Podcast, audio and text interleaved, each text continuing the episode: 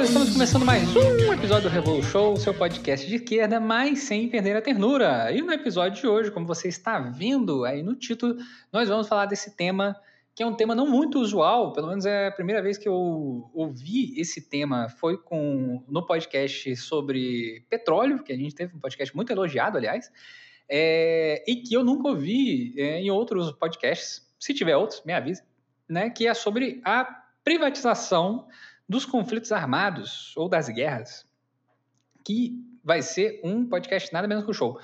Para participar e falar dessa conversa maneira, nós temos aqui ao meu lado esquerdo o nosso querido Pedro Marim. Diga olá, Pedro.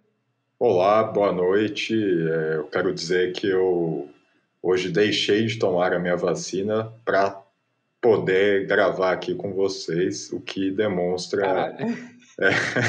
é muito comprometimento o que demonstra o meu nível de comprometimento com, com esse podcast. Que que é isso, né, cara? O Revolu Show não, não aprova qualquer coisa que seja contra a vacina. Nós somos a favor da vacina. Não, mas eu tomarei ela amanhã, sem dúvidas. Ah, muito bom. E ao lado esquerdo de Pedro Marinho, um homem que não tomou a vacina, Mariana Deus deu aí, voltando ao nosso querido Revolu Show. Diga olá, Mariana. E olá, gente. Olá, Zamiliano. Obrigada pelo convite. É muito bom estar aqui hoje de novo. É, quero deixar registrado que eu ganhei o meu selinho aí de super fã do Revolution no Facebook e eu estou muito feliz de estar aqui de novo. Olha aí, muito bom. E aí a gente vai bater esse papo massa, né, sobre a privatização dos conflitos é, militares, né, dos conflitos paramilitares e assim por diante.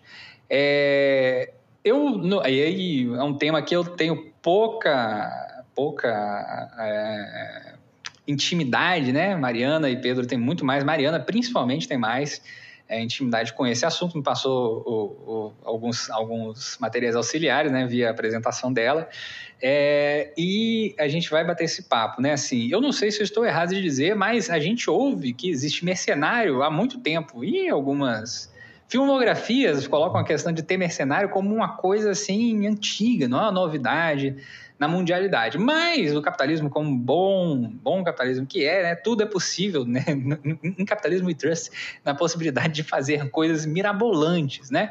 Algumas pessoas tiveram um contato relativo com essa temática é, de empresas privadas de segurança, né? É, quando teve um conflito né, específico no Iraque, que foi com o pessoal da Blackwater, se eu me lembro bem. Eles mudaram até o nome, né, Mariana? Mudaram é, duas vezes. Já virou duas Z vezes? E já virou Academy. Eu acho que é o nome dela hoje em dia. Toda, toda vez que tem uma cagada, eles mudam de nome, né? Nossa, é difícil. Impressionante.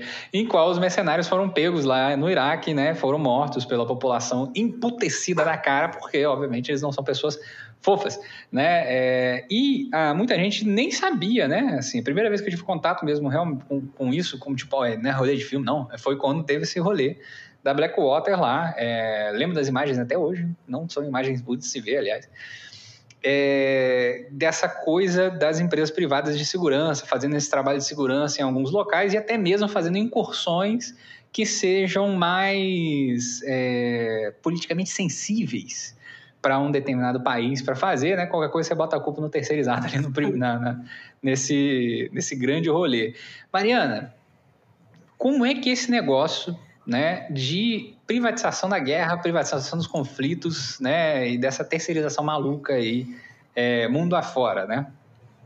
É, bom, falar em termos de privatização de guerra, é, a gente sempre vai pensar primeiro em questões de pós-anos 90, porque é um momento em que essas empresas se consolidam aí é, quando a gente consegue enxergar assim uma inserção cada vez mais profunda da iniciativa privada, uh, sempre associada de, a demandas de políticas de segurança, é, de, é, inseridas em determinadas doutrinas estratégicas militares, uh, influenciadas por conjunturas históricas e contextos geopolíticos, né? Tem todo um processo.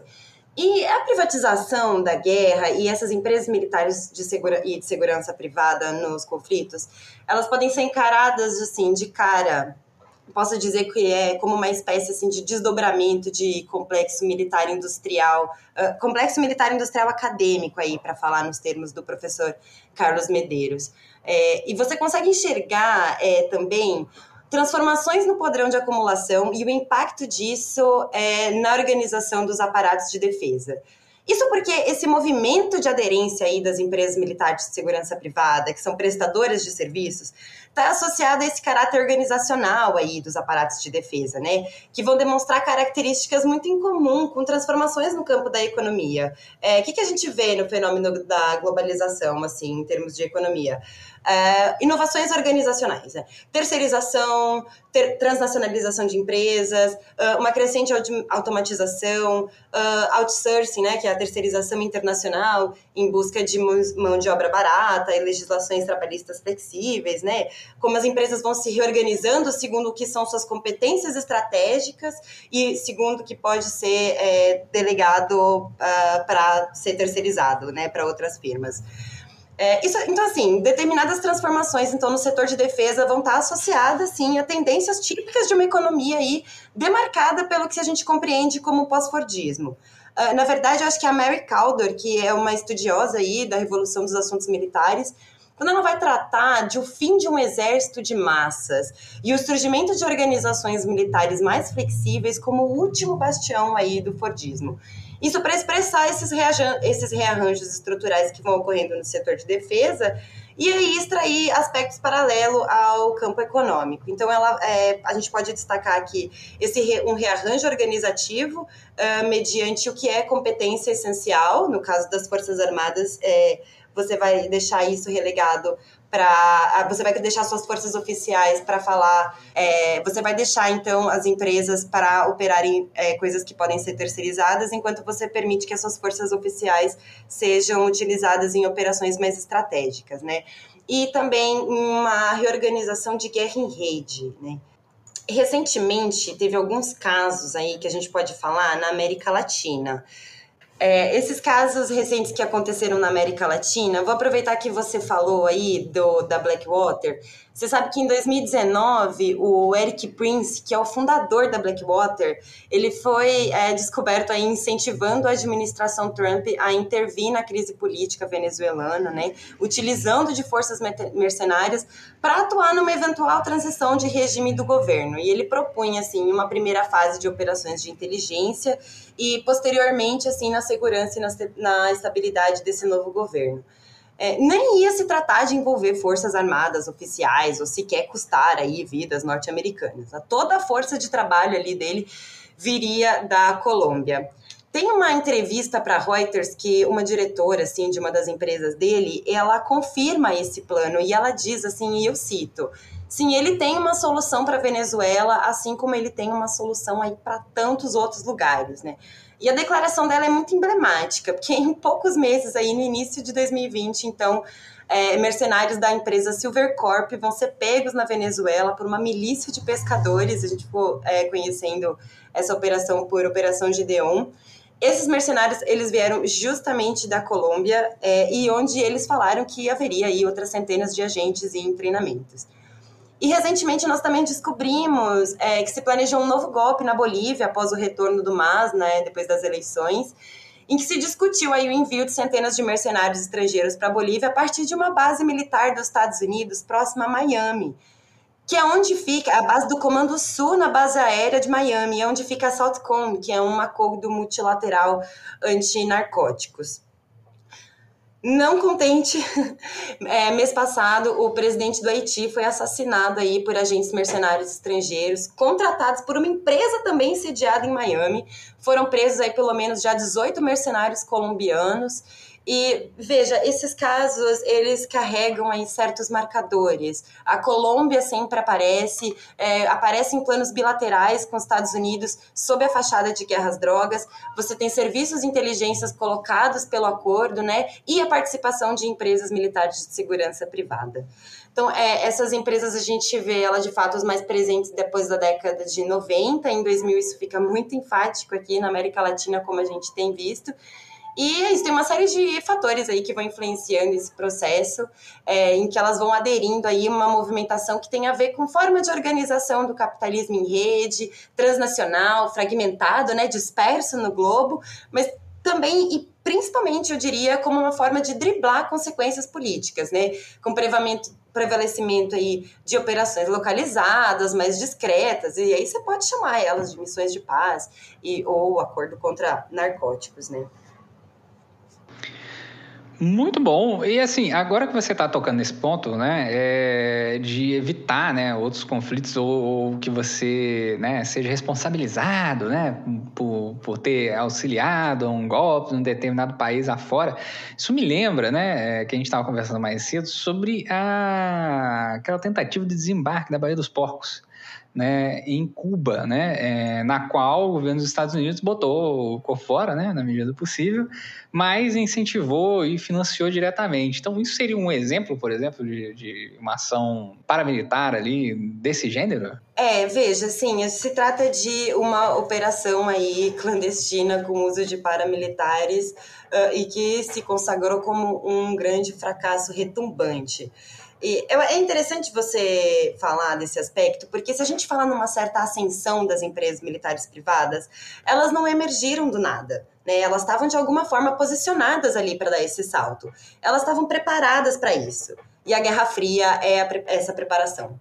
Né? E tem tudo a ver com formação de comunidades de inteligência e com as operações clandestinas que deram muito tom assim também da Guerra Fria. Porque esse mercenarismo, ele basicamente, inclusive, se movimenta por anticomunismo.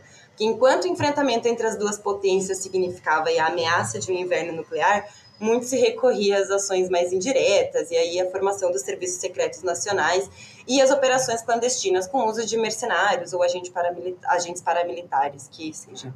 Muito bom. Pedro?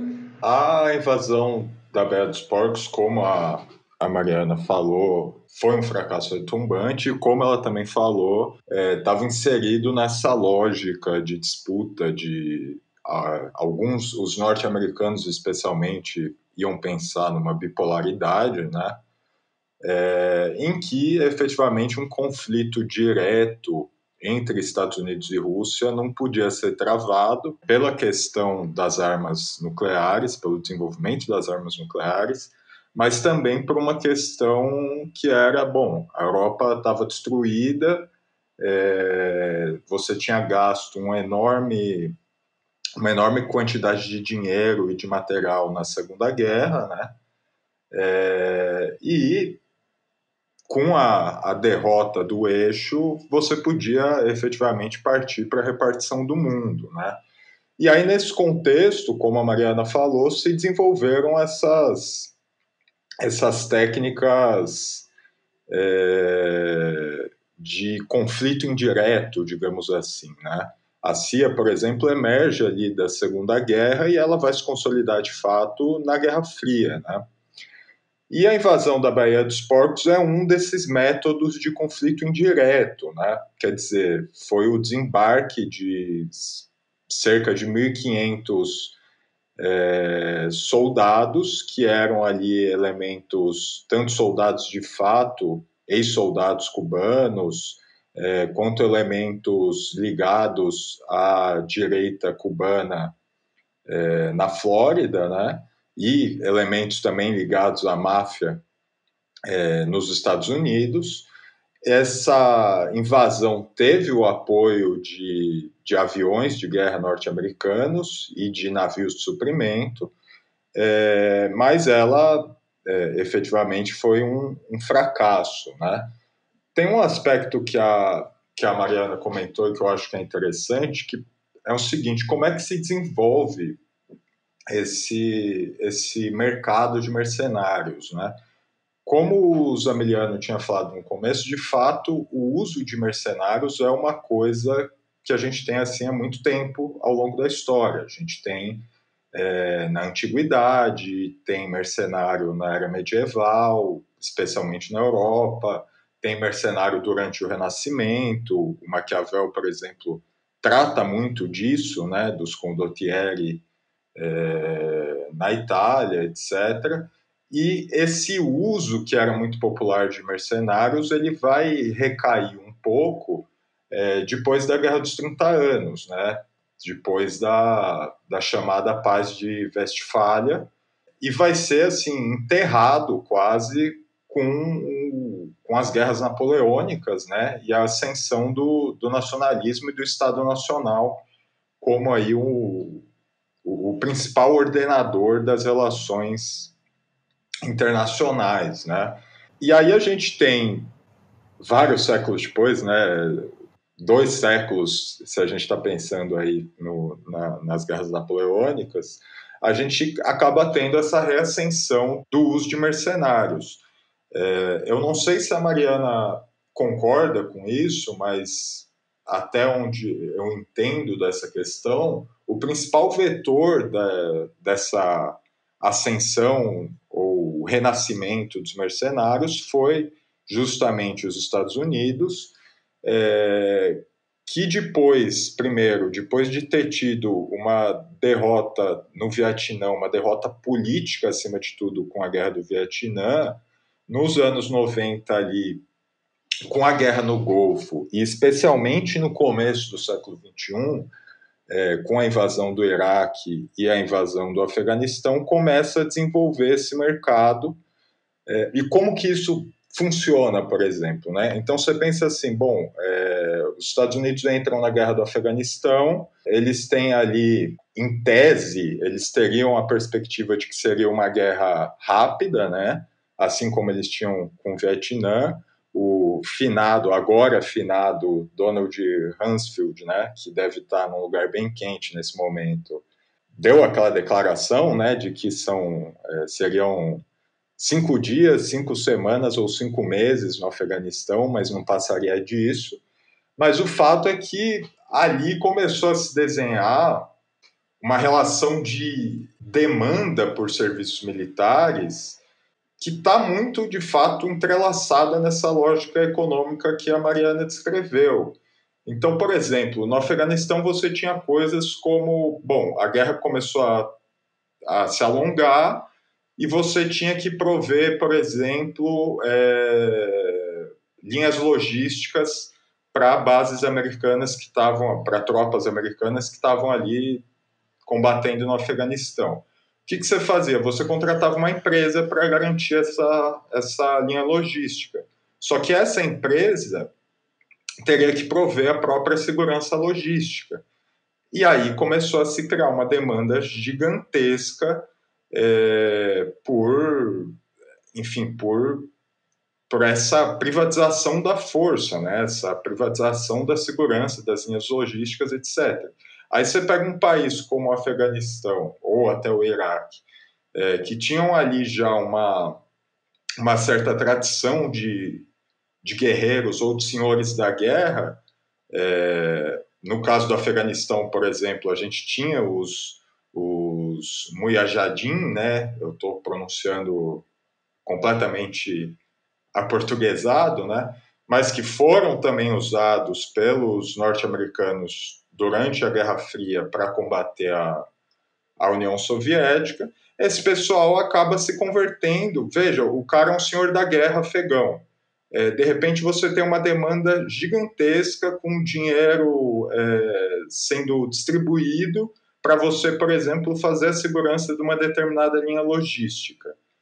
Você se torna uma empresa.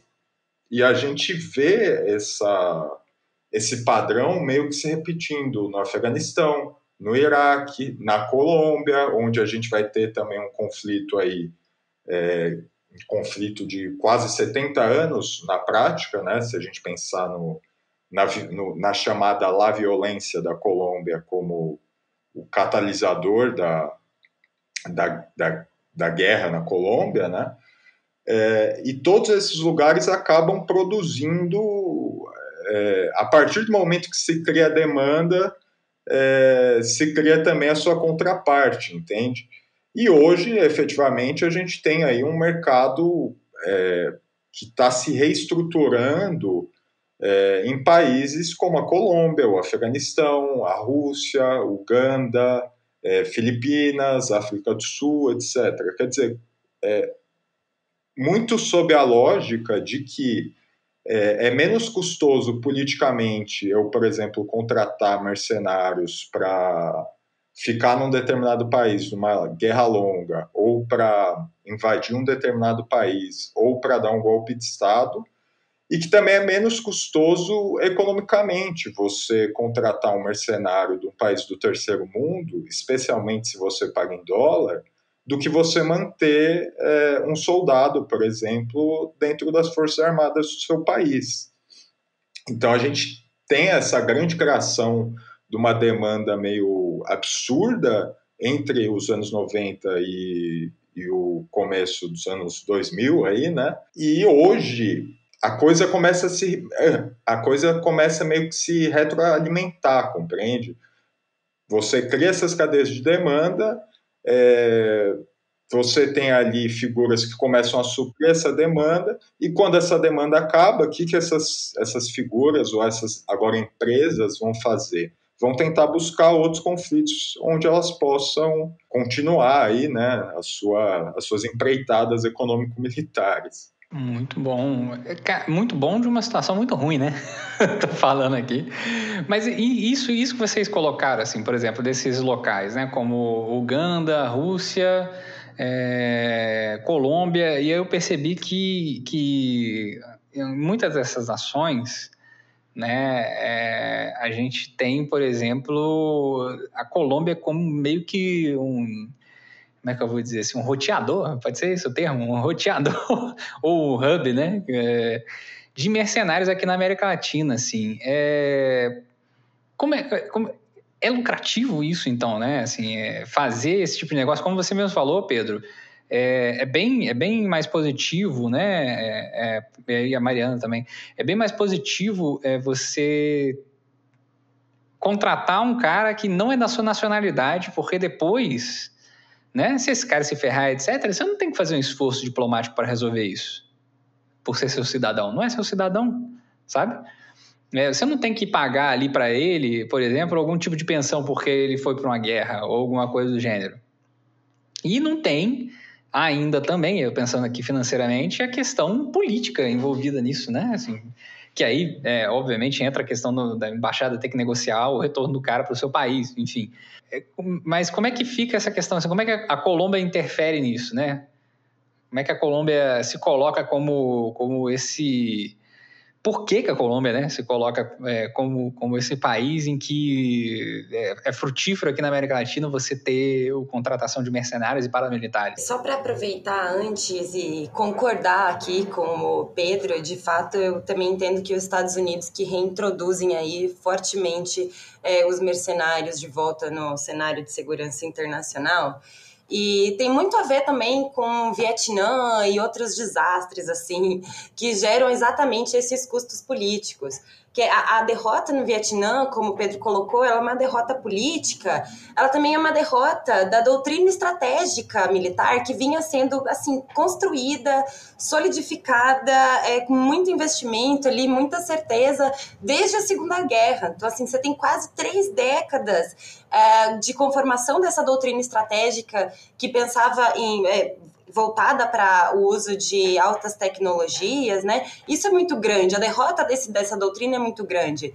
É, é, eles conseguiram ainda uma derrota dupla, porque eles conseguiram se enfiar numa guerra aí despropositada, perder né? Circularam aquelas imagens horríveis de crianças com pele derretendo por conta de bomba na palma. Como é que se justifica isso?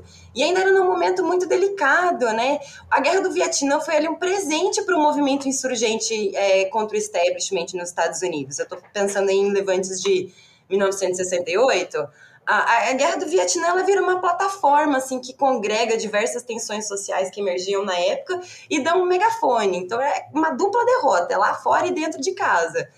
E porque ali no Vietnã, eles pegam todos os grandes ensinamentos de Clausewitz e jogam pela janela. É, eles desconsideram elementos fundamentais aí. Eles vão presumir capacidade de conhecimento perfeito do inimigo, ignoram o peso de subjetividade da resistência né, do inimigo, além das capacidades das capacidades bélicas. Eles jogavam para fora toda a ideia de que na guerra, no campo de batalha, é, a sorte, o acaso, a incerteza, né, eles têm um peso. E aí, quando eles vão invadir o Iraque e Afeganistão, eles vão colocar para teste essa nova forma aí de guerra deles, que é descentralizada. E isso é muito interessante para pensar o movimento de aderência das empresas privadas, porque é só assim que os Estados Unidos vai conseguir, de fato, uh, operar essa máquina de guerra deles. Então, é, você vê, assim, o, é um sentido de que essa máquina ela vai operar mediante demandas colocadas nas políticas de segurança, né? As políticas de segurança, elas então que vão orientar é, as tecnologias que vão ser selecionadas como vencedoras, a forma como esse aparato se organiza, né? É, se você precisa de uma tela touchscreen, se você quer um assistente por voz ou uma necessidade de GPS, essas tecnologias elas foram selecionadas, né? Então a prosperidade das empresas privadas ela está sempre associada a essas demandas. Mas é, existe um lobby, né? Na verdade, esse é o pulo do gato. Quando a gente pensa em complexo militar industrial, não é só uma parceria aí entre o governo, as universidades e a indústria, né? É um imbricamento justamente da elite industrial de defesa e a elite política. E aí você pensa onde é que para o interesse nacional uh, e começa o interesse da iniciativa privada, né? Estou é, falando aqui de síndrome de porta giratória que você tem um setor privado que busca oportunidades de lucro aí a partir das demandas de política de segurança, que são fruto de um processo decisório, mas a iniciativa privada é o processo decisório também, né? Ela está nisso. E esse também é, em parte, o alerta aí do, do Eisenhower, né? Ele, coloca, ele chama atenção para uma questão mais ampla, é, uma militarização aí da sociedade que vai tornar é, a opinião política mais suscetível ao envolvimento das autoridades militares, por exemplo, aí é a própria eleição do general Eisenhower, né? Então esse complexo militar ele também se manifesta na própria consciência política da população acerca da guerra, né? Não é só uma mera política industrial induzida uh, pela Guerra Fria. E pensar em processo de privatização da guerra é pensar também como é que as Forças Armadas vão se tornar justamente uma instituição do mercado, uma instituição de mercado para mercado, né? E regida segundo os princípios de livre mercado. É, eles têm muito é, de racionalização de custos para transferir para a iniciativa privada. É custoso, né, segurar o aporte do ativo, do efetivo militar ativo. Então, eles de fato vão recorrer à iniciativa privada numa forma de racionalização de custos.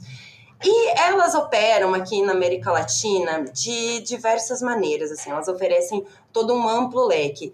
E a Colômbia, ela tem uma, é uma, uma, questão especial nela, que é o Plano Colômbia, que é esse acordo bilateral que foi formado com os Estados Unidos como operação, é, um acordo antinarcóticos. Você tem na Colômbia, uh, você tem no Equador, você também tem no México, né, a iniciativa Mérida, que surgiu ali, eu acho que 2008, se eu não me engano, que também tem, carrega essas características.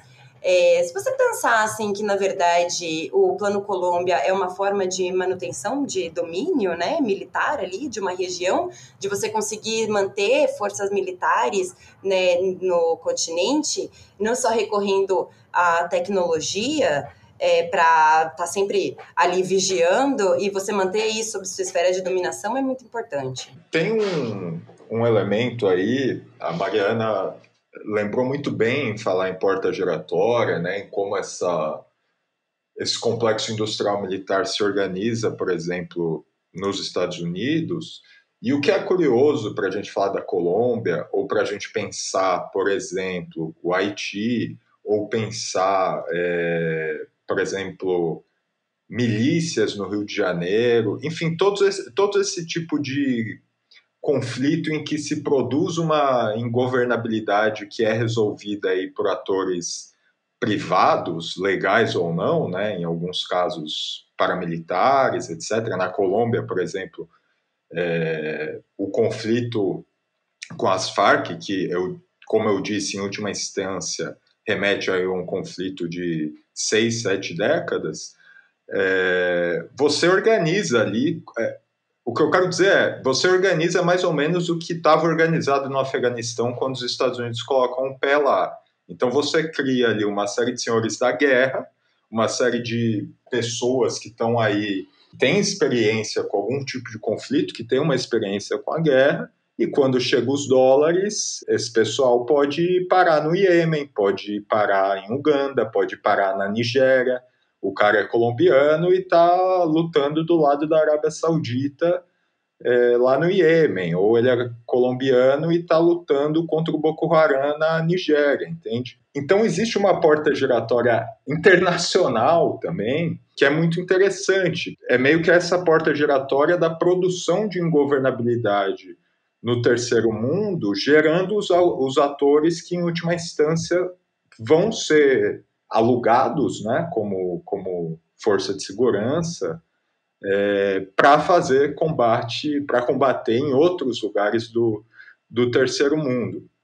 Agora, é, apesar dos, é, digamos, os benefícios, ou ao menos os benefícios para quem faz isso, né?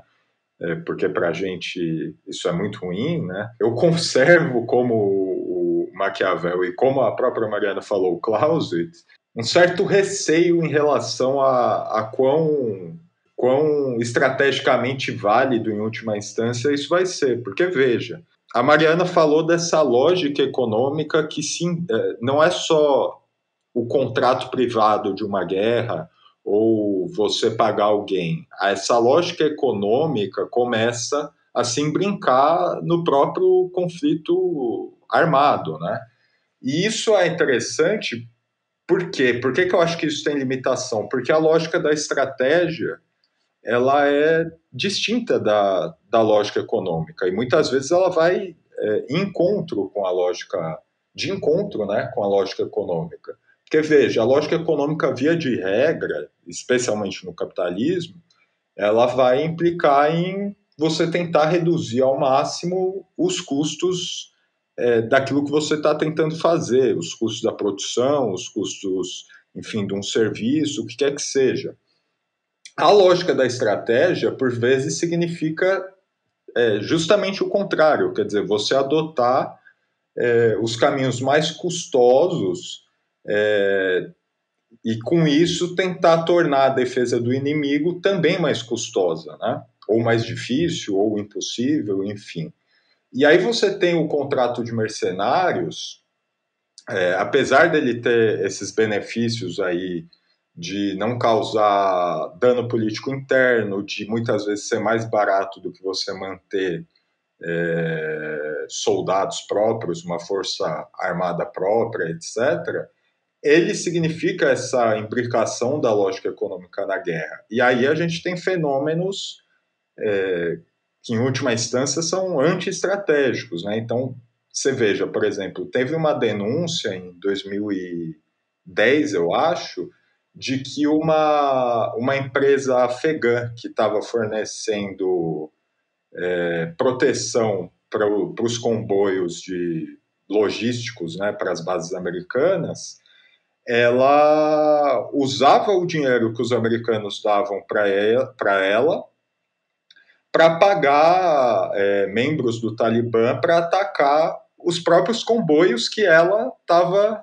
tentando fazer chegar nas bases. Por quê? Porque a lógica do, do mercenário é aquilo. Ele odeia a paz acima de tudo, né? A paz significa a morte para ele. Ele precisa da guerra para sobreviver economicamente e para enriquecer. Então você tem esses, esses elementos. Além disso, aí remetendo propriamente ao Maquiavel, ao próprio Clausewitz, etc., o mercenário é aquilo, ele não. Em última instância, a pátria dele é o dinheiro, né? Então, é, é, até curioso o caso do Vietnã, porque ao mesmo tempo que ele significa para os Estados Unidos é, uma, um estímulo para eles adotarem mercenários, o que é irônico é que a, a, a, derrota deles ia ser mais retumbante ainda se eles tivessem usado mercenários. É, você sabe que ali eles usaram empresas é, privadas, sim, mas num esforço logístico também. Isso já tinha uhum. começado, né? É, tinha empresas, a Lockheed Martin, que é a grandona aí da, da indústria de aviação, ela estava lá, mas ela estava é, escrito com todas as letras. A ideia era justamente manter as empresas privadas para fazer manutenção, transporte e tal, e garantir que as forças oficiais pudessem ser ali utilizadas em operações mais estratégicas. É, concordo bastante quando você fala de, da, da diferença assim entre uh, o que acontece no campo da economia militar, né? Como é que esse pensamento ele ele se difere, porque na verdade, quando eles falam em racionalização de custos, essas coisas, é tudo para evitar escrutínio, né? Escrutínio público. É, os Estados Unidos ele só consegue administrar suas mais de 800 bases militares pelo mundo, garantindo sua manutenção, seu suporte logístico, os destacamentos qualificados para operar a inovação tecnológica, né? É, deixar unidades de prontidão para operações de emergência, garantir monitoramento de sistema de defesa, armamento, fazer transporte de tropa, recrutamento, que é tudo. Ele só consegue fazer isso porque ele tem esse apoio da iniciativa privada, né? E, e, ele só consegue executar, então, essa estratégia militar dele sem maior escrutínio público, porque ele não usa das suas forças oficiais, né? E aí, então, ele consegue, inclusive, satisfazer as demandas colocadas, portanto, pelas políticas de segurança dele, que vão orientar essas soluções executadas por meio do setor de defesa, né? O tempo de guerra é um, é um contínuo, não tem mais o, o tempo de paz e o tempo de guerra.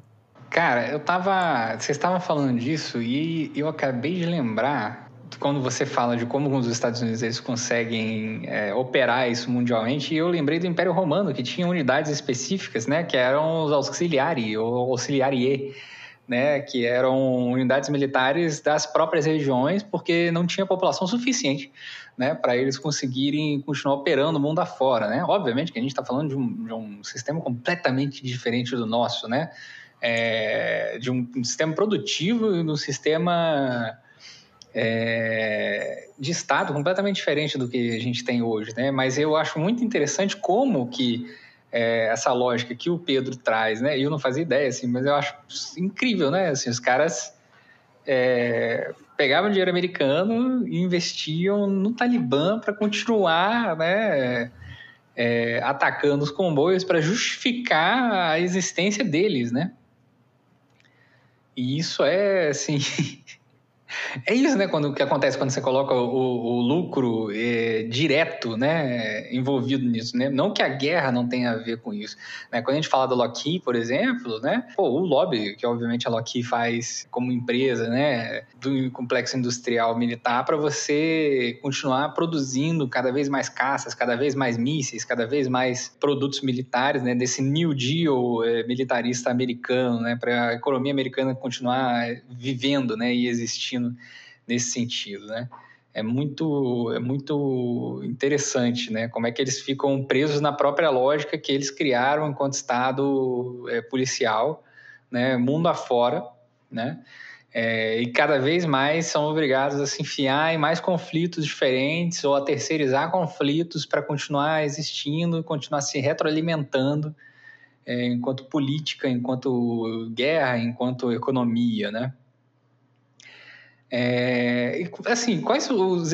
A Mariana, a gente tinha conversado assim, tinham pensado até em alguns, algumas situações exemplares, né, de, de, de, de utilização, né, dessas é, forças paramilitares privadas, né, privatizadas, né, mundo afora, né, e tinha pensado até nas questões, em situações que já ocorreram na África, por exemplo, né, a gente teve agora no Haiti, né, a gente teve é, a situação que já foi citada aí, que foi na Venezuela, em Cuba, etc. Mas, é, como vocês, quais casos assim interessantes vocês podem trazer para a gente, é, para a galera que entender melhor isso, né?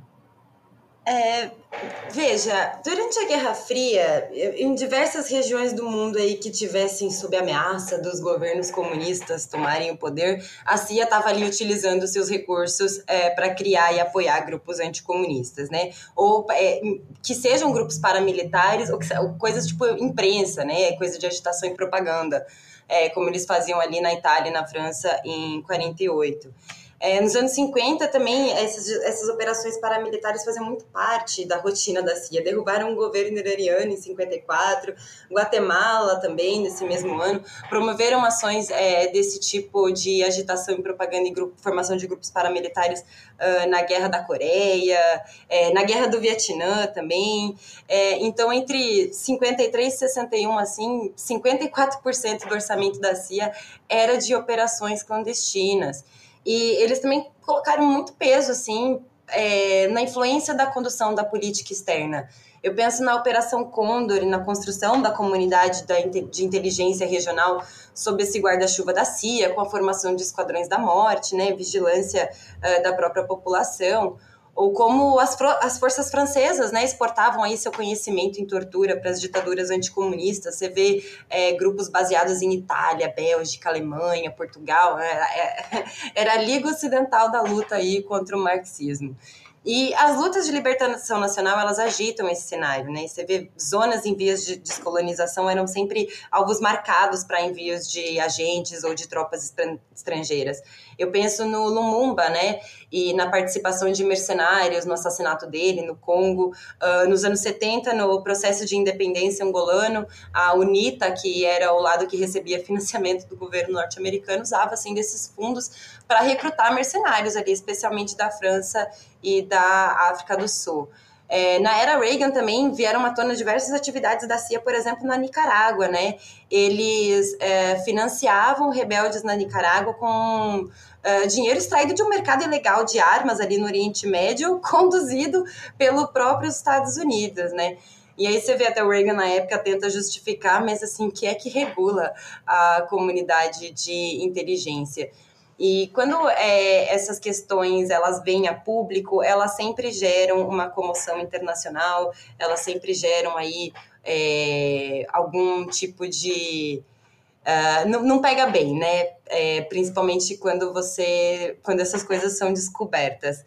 Você sabe que nos anos 60 os Estados Unidos eles gostam muito de linhas deterministas, né? De pensamento, linhas behavioristas assim. E eles estavam tentando entender como que determinadas regiões se inclinavam a apoiar o comunismo. Eles chamaram, teve todo um projeto, gente, era um projeto, assim, era Ciências Sociais do Projeto Manhattan. Era o projeto Camelot. É, inclusive, sempre lembro daquela cena do Monty Python em busca do cálice sagrado. Ah, vamos para Camelot, aí eles chegam em Camelot, tem uma dancinha em cima da mesa. É, nossa, eles pareciam Sim. chegar no paraíso. Porque, olha Muito isso, bom. a ideia deles era sistematizar metodologias necessárias, assim, para investigar potencial de guerra civil, né, nas diferentes nações, que medidas que um governo pode tomar para mitigar as tensões que poderiam gerar processos revolucionários e conseguir caracterizar todo um sistema, assim, era basicamente colocar processo é, revolucionário numa planilha de Excel, né? E eles buscaram diversos países parceiros para fazer, era um programa multidisciplinar. E aí, quando eles foram buscar na Universidade do Chile recrutar intelectuais que estivessem interessados, a universidade rebateu, assim, perguntou, é, entendeu o caráter político, né? E o pesquisador que foi lá buscar esse apoio, ele acabou sendo despatriado, porque lá o Congresso definiu que esse, o projeto Camelot era expressão imperialista dos Estados Unidos, né? E impediu que esse cara voltasse para o país. Ou seja, o projeto Camelot nunca saiu do seu planejamento, né? Tinha muita muita esperança ali nele, mas acabou virando um incidente diplomático e aí eles acharam melhor cancelar.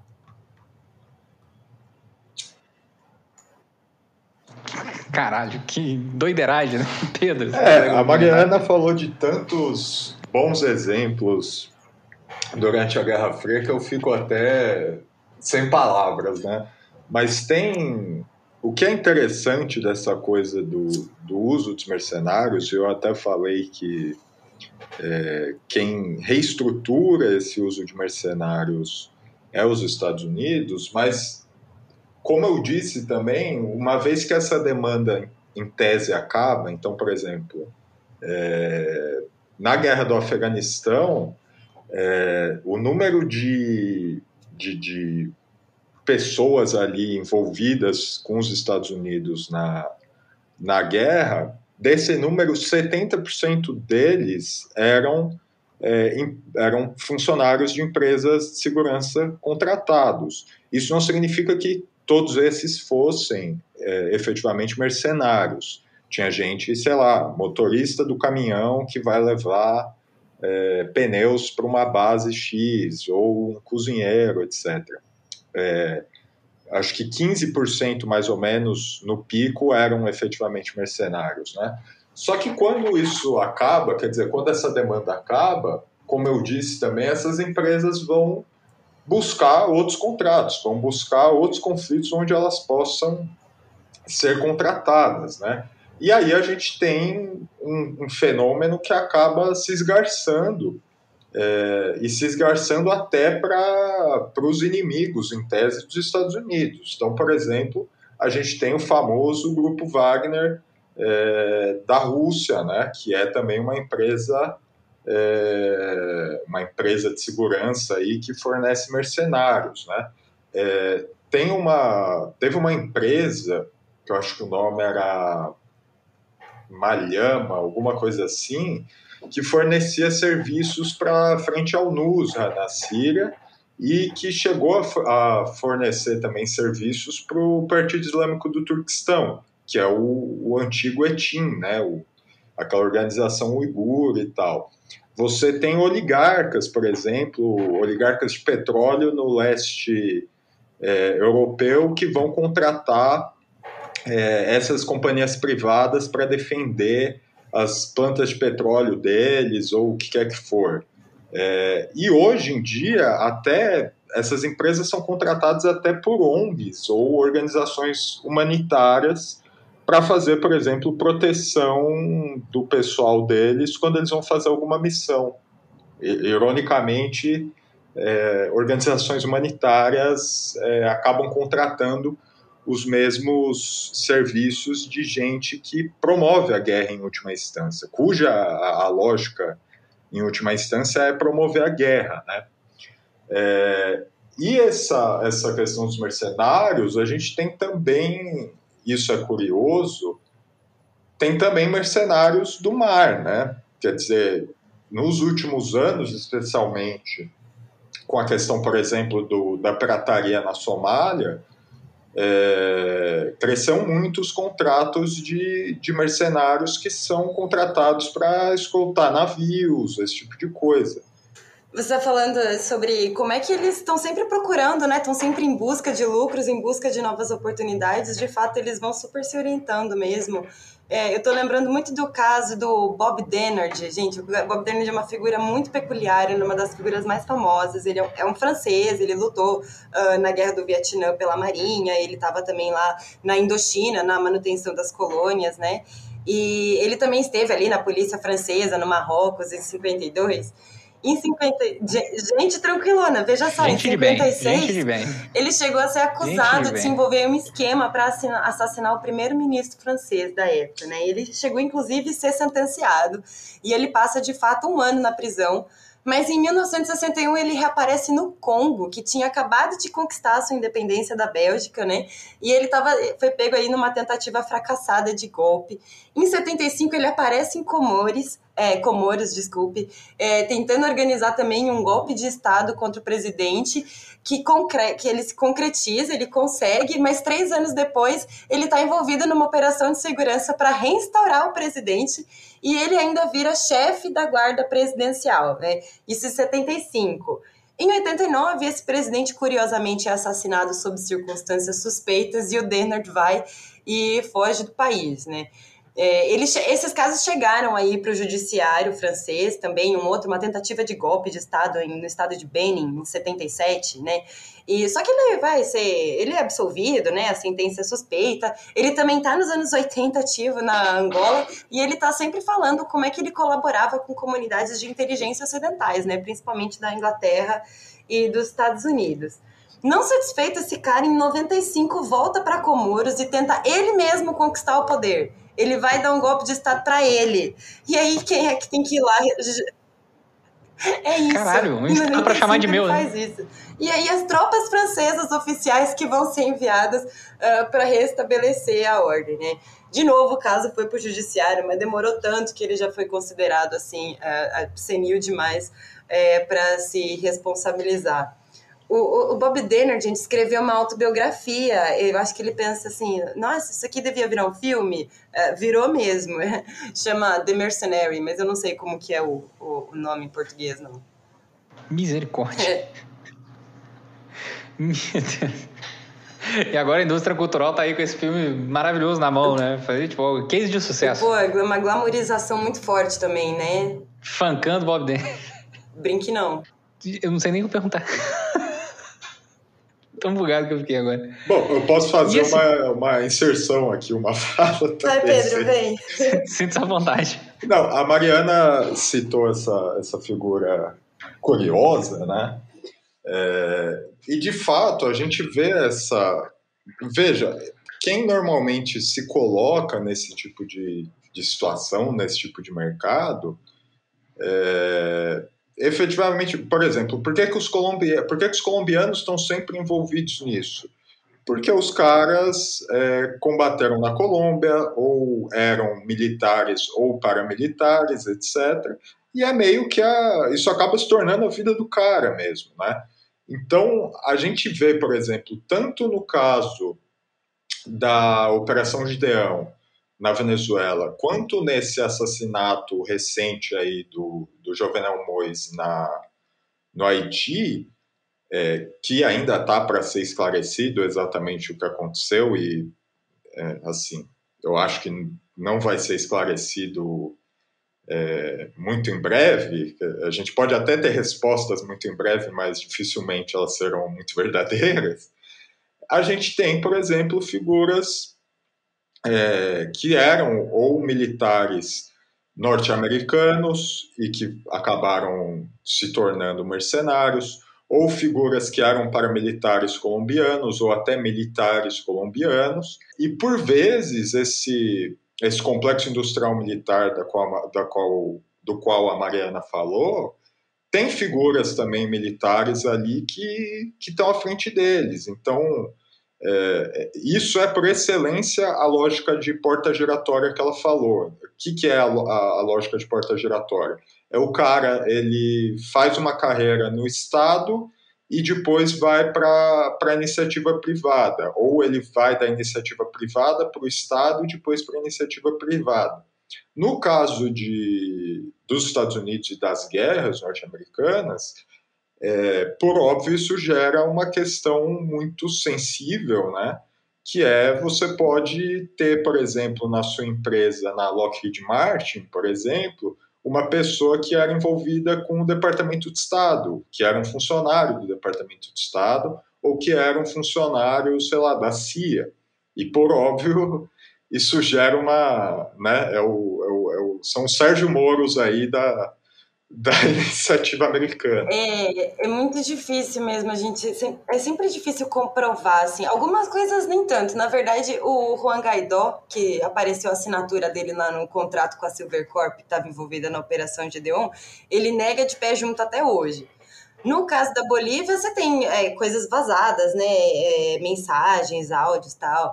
Mas é, é feito para isso mesmo, né? Para a gente não conseguir acompanhar, para a gente nunca conseguir é, fiscalizar. Eles estão sempre ali uh, nos, nos limiares, né? Na definição do que é ou não é mercenário, o limiar do interesse político e da iniciativa privada, né? Vira uma, uma zona difusa do militar empresarial, né?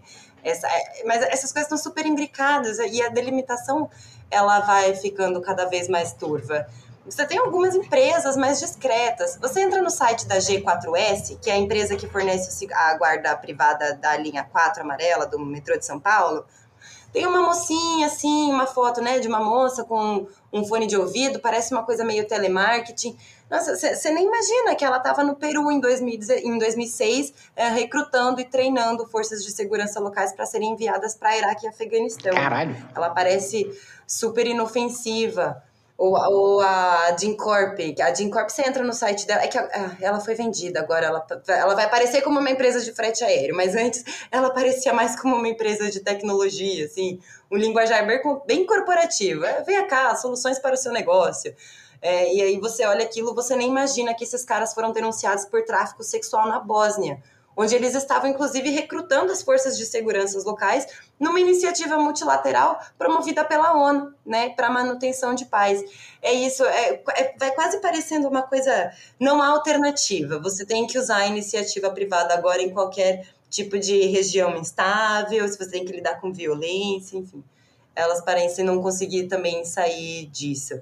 Mas você vai ter umas empresas mais mais escrachadas. A Blackwater, na época que ela era Blackwater, você entrava ali e parecia uma capa de videogame a, o site dela, assim. São vários caras uh, muito musculosos e tatuados ali, né? Tem, ela já, já não era mais... Ela não fazia tanta questão de ser discreta, não. Eu tô aqui no, no site da G4S aqui, eu tô chocado. É, parece, parece muito inofensivo, né? Sim, tá todo mundo de máscara, que bonitinho. é, no site deles. Cara, que, que, que loucura isso, bicho. E o Pedro tava falando, né, sobre, sobre sobre essa questão, assim, é... E, e eu fico eu fico tentando me lembrar, assim, da, de, por exemplo, de como tem aqui no Brasil as figuras como ex-policiais militares que se tornam consultores de segurança privada, né? Tem, tem e ex-militares que eu lembro que eu acho que teve uma reportagem há um tempo atrás falando sobre isso. Eu, eu juro que eu já eu tinha lido sobre, né? É, sobre essas figuras, né? Que acabam saindo da polícia militar, ou saindo do exército, tornando-se ou abrindo pequenas empresas de segurança privada, né? Aqui no Brasil. Eu fico imaginando como é que deve ter avançado isso, né? Pensando aqui na, na G4S aqui, né? Que eles têm uma iniciativa aqui chamada Safe Lives, né? Vida saudáveis, ambiente seguro. Eu fico imaginando o nível, né? Assim, de, de, de né? traz um novo olhar para garantir a saúde das pessoas integrantes do patrimônio de organizações. E, e sabe, o que tem por trás assim deve ser muito muito fantástico, né? Dessa, dessas empresas, né? É, gente, eu não sei se vocês quiserem, a gente vai encaminhar para finalização. Ou vocês querem fazer mais falar mais alguma coisa? Tô tranquila se o Pedro quiser também falar. Eu ia comentar hum. que não só militar, não só policiais militares, né? Você imagina, por exemplo, com essa quantidade de militares no governo, né? Será que esses militares não têm suas empresas próprias de sei lá o quê, ah. né? Fornecendo, certeza, ass, né? assinando contrato com o governo e fazendo aquilo. Exato. É, se tem ex-bombeiro que abre empresa de bombeiro civil, né? Por que, que não vai ter, né? Esse é um, é um bom marcador também para pensar as empresas privadas. Elas geralmente são é, formadas e fundadas por veteranos, assim. É difícil sair dessa hum. vida, parece. Sim, então alô você que está no Exército Brasileiro, oportunidade chegando, hein? Caso dê tudo errado, agora que você se transformou em marechal de papel, né? É, para quem não para quem não está sabendo dessa história do marechal de papel aí, procure depois aí seis generais é, do exército aí que foram alçados ao, ao cargo de marechal, que nem existe, nem existe isso, está inventando cargo.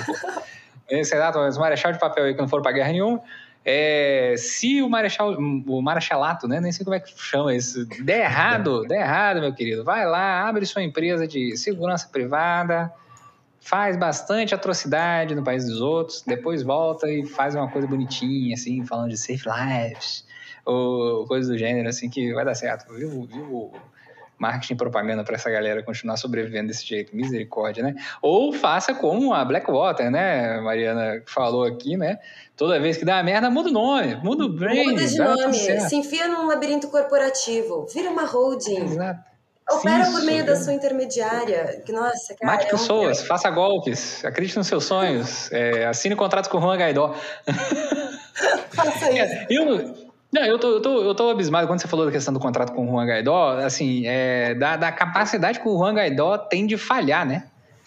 Assim, ele, ele é um, um case de sucesso para falha, assim, é impressionante, ele não consegue nada, ele consegue pular portão, ele não consegue é, ser, essa cena é muito fantástica dele tentando pular o portão do Congresso, assim. É, ele não consegue pular portão, ele não consegue nada, cara, nada. O bom é que agora no Brasil ninguém tá falando mais dele, né? Sumiu, sumiu, desapareceu. É porque ele será, tá né? fazendo justamente o rebranding dele. O rebranding. Tá fazendo rebranding, né? vai aparecer, vai aparecer é, cabeludo. Daqui a, pouco, daqui a pouco ele vai aparecer como presidente da Bolívia, sei lá. É, não, exato. Ele vai aparecer cabeludo em outro país falando my name, my name is John Guaidó. Soluções é... completas para o mundo contemporâneo. Exatamente, exatamente. Pedro, eu uma boa pergunta. Por onde anda o Juan Guaidó, Pedro? Essa, é uma, essa é uma boa pergunta, de fato. Talvez ele esteja perto da onde o Donald Mansfield está. É, se tudo der certo, né? Num se lugar bem quente. Se tudo der certo, né? tá quentinho já. Tá Façamos votos. É, não, e, e, assim, falando da, da, da, da, dessa empresa maravilhosa, foi, foi a Silvercorp, Silvercorp, não é? Que é, Isso. Silvercorp, inclusive, assim, isso é importante também, se você quiser abrir a sua empresa privada, tem que ter nome brega, tá?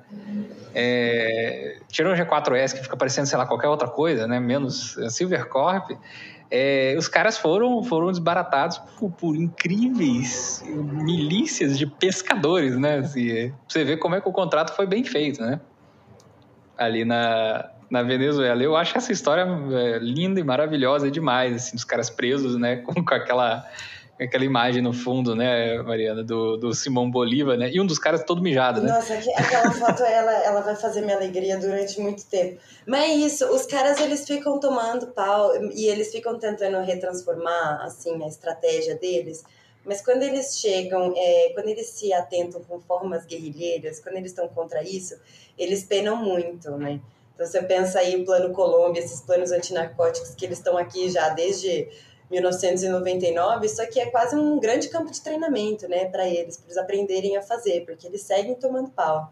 Chegaram lá na guerra do Iraque e do Afeganistão, ah, aqui agora, guerra descentralizada, nós aprendemos várias lições do Vietnã. Em coisa de quatro anos é mais tipo, é, não, é, o inimigo realmente a gente não esperava como é que ele se organiza dessa forma, é, e a gente está perdendo nisso. eles não conseguem. Exato. Imunes ao aprendizado, talvez, né? Mas, enfim. E a vitória, é, assim, guerra. E a vitória, né? A vitória. Quando consegue a vitória, né? Enfim. É aquela coisa fantástica, né? É, a situação do Haiti, por exemplo, né? Enfim. É, que a gente tem agora, apesar de que 18 deles foram presos, né? É, enfim, eu acho que a gente já pode aí encaminhar para as finalizações aqui desse lindo, maravilhoso podcast, né? A gente teve aí uma hora e pouco de gravação com vocês. Foi nada menos que show. Mas antes de fazer isso, aproveitando que eu estou aqui nesse exato momento para falar com vocês, vamos lembrar que esse podcast só é possível de ser feito graças a você que é padrinho e madrinha do Revolu Show. E você também que compartilha isso, passa para a mãe, para o pai, para o tio, para aquele seu tio que você não gosta, aquele, aquele tio encostado na família, que enche o saco, que fala que tem que privatizar o Correio. Pois é, então, esse tio aí também que você passa para ele, para ver se ele desencasqueta dessa ideia, é, e se você não é padrinho, sinta-se à vontade, entra aí nos nossos planinhos aí em padrim.com.br barra Revolution ou pelo aplicativo do PicPay, arroba Revolution. É só dar uma olhadinha lá que você pode auxiliar esse podcast a continuar pagando a conta de água e a conta de luz e a conta do gás também, porque o gás está caro pra caramba. É, então vamos aqui às finalizações, né? É, vou começar pela Mariana. Mariana, se você quiser aí dar seu salve pra galera, é, divulgar alguma iniciativa, sinta-se à vontade. Ah, não, só agradecer mesmo é, por vocês terem me convidado para falar um pouco sobre isso. Sei que é um tema quente e espero que vocês tenham gostado. Muito bom. Pagando promessa, hein? Naquele, naquele lá de, de petróleo, eu falei que eu ia fazer isso. Ah, é verdade. Você prometeu mesmo, atrás, é verdade. Pagando, pagando a promessa. Tá pago. Eu nem tá lembrava, pago. olha só. É. Tá paguei a promessa. Pedro, sinta-se à vontade. Bom, eu agradeço, né, mais uma vez estar aqui no, no Revolu Show, falando com vocês. É, vou aproveitar para fazer mais do que agradecer e também estou é, aprendendo aí com a G4S a fazer marketing, né? E vou fazer o meu aqui. É, que é, bom, leiam a revista Ópera, né? Como sempre, entrem na revista Ópera, leiam o nosso material, leiam as coisas que a gente produz, traduz, escreve. É, e também falar que em breve, já que a gente falou de, de mercenários aqui, foi um pouco de estratégia, né? Em setembro eu devo estar lançando um curso sobre Maquiavel é, pela Caixa de Ferramentas, que é uma, uma plataforma de formação política online. E a gente, para ajudar a divulgar esse curso, a gente vai fazer uma semana de lives discutindo aí questões conjunturais e questões estratégicas a partir do Maquiavel, né? Inclusive, a Mariana deve participar de uma das lives para a gente falar justamente sobre, sobre mercenários, né? E aí, quem quiser, enfim, quem quiser ser avisado disso quando isso for acontecer, entre em revistaopera.com.br barra Semana Maquiavel, que isso, esse link vai te levar para um, grupos de WhatsApp que vão te avisar quando a semana for começar. Muito bom, muito bom, muito bem. Obrigado aí, gente. Queria agradecer mais uma vez a participação de vocês e espero vê-los em um próximo podcast. Quem sabe a gente fala de Maquiavel também no Revolution, seria, não seria uma, uma boa ideia. Vamos, vamos pensando nisso aí, vamos pensando nisso aí. Mais uma promessa Mais uma promessa, eu não ia falar nada. Olha aí, muito bom. E a gente se vê numa próxima e um abraço para você que é ouvinte desse lindo podcast. Tchau, tchau. Um abraço. Tchau, gente. half daff.